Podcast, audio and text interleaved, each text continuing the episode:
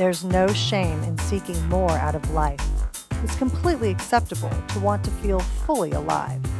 If you feel a calling, if you've reached midlife or beyond and ache for something to light you up or to set you free, then this is the place for you. There's a seed inside you that wants to grow?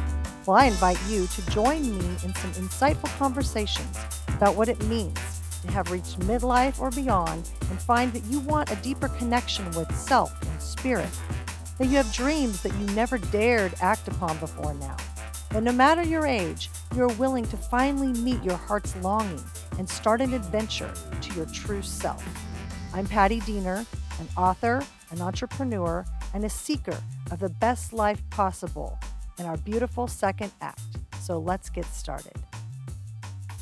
Hello, dear friends, and welcome to a special edition of Beautiful Second Act Podcast Today is the reading room.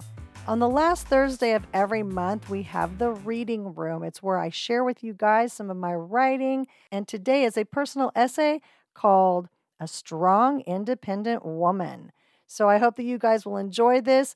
If um, this is kind of a funny story, um, if you are women, you're going to go, oh my God. And if you're a man, you're going to laugh and go, that's what I thought. So um, take a listen and don't forget to subscribe rate, review the podcast. Really appreciate it. And without further ado, let's get into the story. A Strong Independent Woman by Patti Diener. It has to be said that women are more times than not very capable without a man around. Women are constantly pushing the boundaries in society of what they are not only capable of, but sometimes excel far better than our male counterparts. That is why, when you hear this story, if you're a woman, You'll probably slap your forehead and shake your head. If you're a man, get ready to gloat. In the early days of being a young wife and mother, there were 48 hours each week or more where I felt like a single mom. While my husband was out playing on his fire trucks and saving the community from fires, transporting patients to the emergency room, or saving the occasional cat from the tree, I was on my own to raise our two darling daughters. This was a job that I was not only good at, but I felt confident in my skill set to handle any situation that might arise in my husband's absence. I adore him, but I am a strong, independent woman. So I thought. Summer heat had us in and out of the pool most of the day. The smell of sunscreen, barbecued hamburgers, and fresh cut strawberries lingered in the backyard. The girls and I had decided it was time to clean up and head inside with our large Labrador and start our nighttime routine without Daddy. It was the first night of his two night stay at the station, and as my four year old and seven year old girls went off to shower and likely fight over the water, I walked around and picked up dolls, hair ties, beach towels, and stacked dishes. In a time before cell phones, we didn't receive the periodic texts of the day. We'd wait for a scheduled time when Daddy would call to say goodnight to his little princesses and whisper to me his love so that the guys wouldn't embarrass him. Our dog Magic, also a female, would trot around the house, sniffing and inspecting each corner as if to lend her approval that all was safe.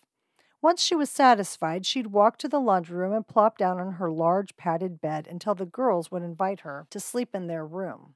This was a treat for when Daddy was gone, and the girls felt especially protected with her there. It was almost like a slumber party, and often our furry canine would come bolting out of their room sporting a pink tutu around her middle. Since Magic had such a keen sense of smell and alerted to even a wild turkey within yards of our house, I never would have imagined that she'd not alert us to this situation that arose that night. In fact, I felt that she was almost lazy on purpose, like the universe was conspiring against me. With pajamas on and wet hair, the girls giggled and both squished into the bottom bunk of their bunk beds. Magic hopped up onto the foot, and they all looked like sardines in a can, but happy. From the underside of the bunk hung scarves and stuffed animals. They said they were having a party. I kissed the girls, patted the dog, and walked out with the intention of unwinding for a few hours before heading to bed. I left the door ajar, just as I always did, so that the light would stream in from the hallway just enough. I could hear their television playing The Little Mermaid for the millionth time. It was a good, comforting sound. With the air conditioner going, I sat in my shorts and tank top. Having just put on a movie, I poured myself a glass of wine and thought, now I can finally relax. I was wrong. While watching a fairly intense scene from The Fugitive with Harrison Ford, I saw a shadow streak across the room. I ducked instinctively and then I looked around. There was nothing. Did I imagine it? More of the movie, commercials, and I got up to use the bathroom. What ensued next is somewhat embarrassing because, as I've said, I am usually very capable and independent. However, it would have been really nice to have let my husband handle this situation, but no such luck. I sat back down as the commercials were over and felt a wind blow by my head.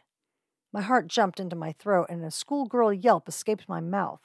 Both my girls yelled from down the hall, asking if I was all right. Did my hundred pound dog bark? Hell no. She was too comfy in our girl's bed to be bothered.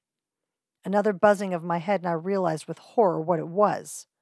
That's right, I had a bat in my house. I can kill a spider, I can even trap a mouse. What I don't do well with is a flying mouse with razor teeth that can drop onto my head and get tangled in my hair, biting and scratching me. I know I'm dramatic, but that's all I envisioned when I saw the winged monster. I ran to my baby's room and closed the door, and I told them no matter what I sounded like out there, to leave the door shut until I came back to open it myself. I had to get it out of the house. Since my husband had already called and said his good nights to us all, I knew I'd not be hearing from him. I was on my own. Fearing the thing landing on my head, I went to my closet to find a hat. What I put on wasn't just any hat. I grabbed a huge plantation grass hat that we'd used for a costume way back when we'd had a luau party. It was ridiculous and perfect for the situation at hand. Now for a weapon. I scoured her closet and thought a baseball bat would probably leave me a bigger mess to clean up in the event that I actually made contact with the vermin. Not only that, but I didn't really feel brave enough to want to kill the thing. I just wanted to bring it down and throw a blanket or a pot over it and get it outside. Ultimately, I chose the broom. Its long grass bristles I thought would bring it down, and I could wield the thing easier than a baseball bat. Many swings, lots of screaming from me, and hollering from my kids on the other side of their door down the hallway, asking, Did you get it, Mom? I never could get contact with the elusive bugger. I was getting very frustrated and sort of pissed that whenever anything major seemed to happen, my husband was at the damn fire department. Giving in, I called him at the station. Sweaty, frantic, and mad, I dialed the back line of the station. I cannot remember who picked up, but when my husband got on the phone, I could hear the guys nearby in the background. I must have been talking pretty loudly in my anxious state, because all the guys at the station could hear me cussing and carrying on. Something you don't usually want to do is laugh at a woman who is pissed. Nevertheless, my husband started snickering at my predicament. This only enraged me more. Oh, you think this is funny? I'm freaking out here, and the girls are trapped in their room, and he, and he cut me off. Patti! What? I yelled. Then, very slowly, he said, Open the doors. What? I hadn't even considered it. Open the doors and see if you can get him to fly out. That made sense. It was genius. It pissed me off. Yeah, okay, I'll give that a try. In the background, I heard the howls of laughter from four other guys that were lucky I wasn't in the near vicinity. I'd have given each of them a pop with my broom. With the doors both open to outside, I saw the bat's shadow blow past the glass paned front door, and all went quiet for a long while. I finally felt comfortable that it found its way outdoors and was able to rest, hating that my husband was smarter than I was. The girls were able to open their door, both of them and the dog fell asleep, and I finally got to finish my wine and go to bed. The story doesn't end there, though, and what still makes the hair on the back of my neck stand up is more than 24 hours later, my husband came home. With the girls outside enjoying summer and me in the kitchen, he strolled down the hall to the bathroom, and I saw him stop, staring into our girl's room. I paused to see what he was looking at. Without a word, calm as you please, he came up the hallway, went to the closet for the broom, walked right back to their room. Hanging on their cute puppy calendar was the fucking bat, sleeping and dangling like part of the decor, having never flown out of the house and sneaking around for a whole second day. I guess I have to admit, there are just some things you need a man for.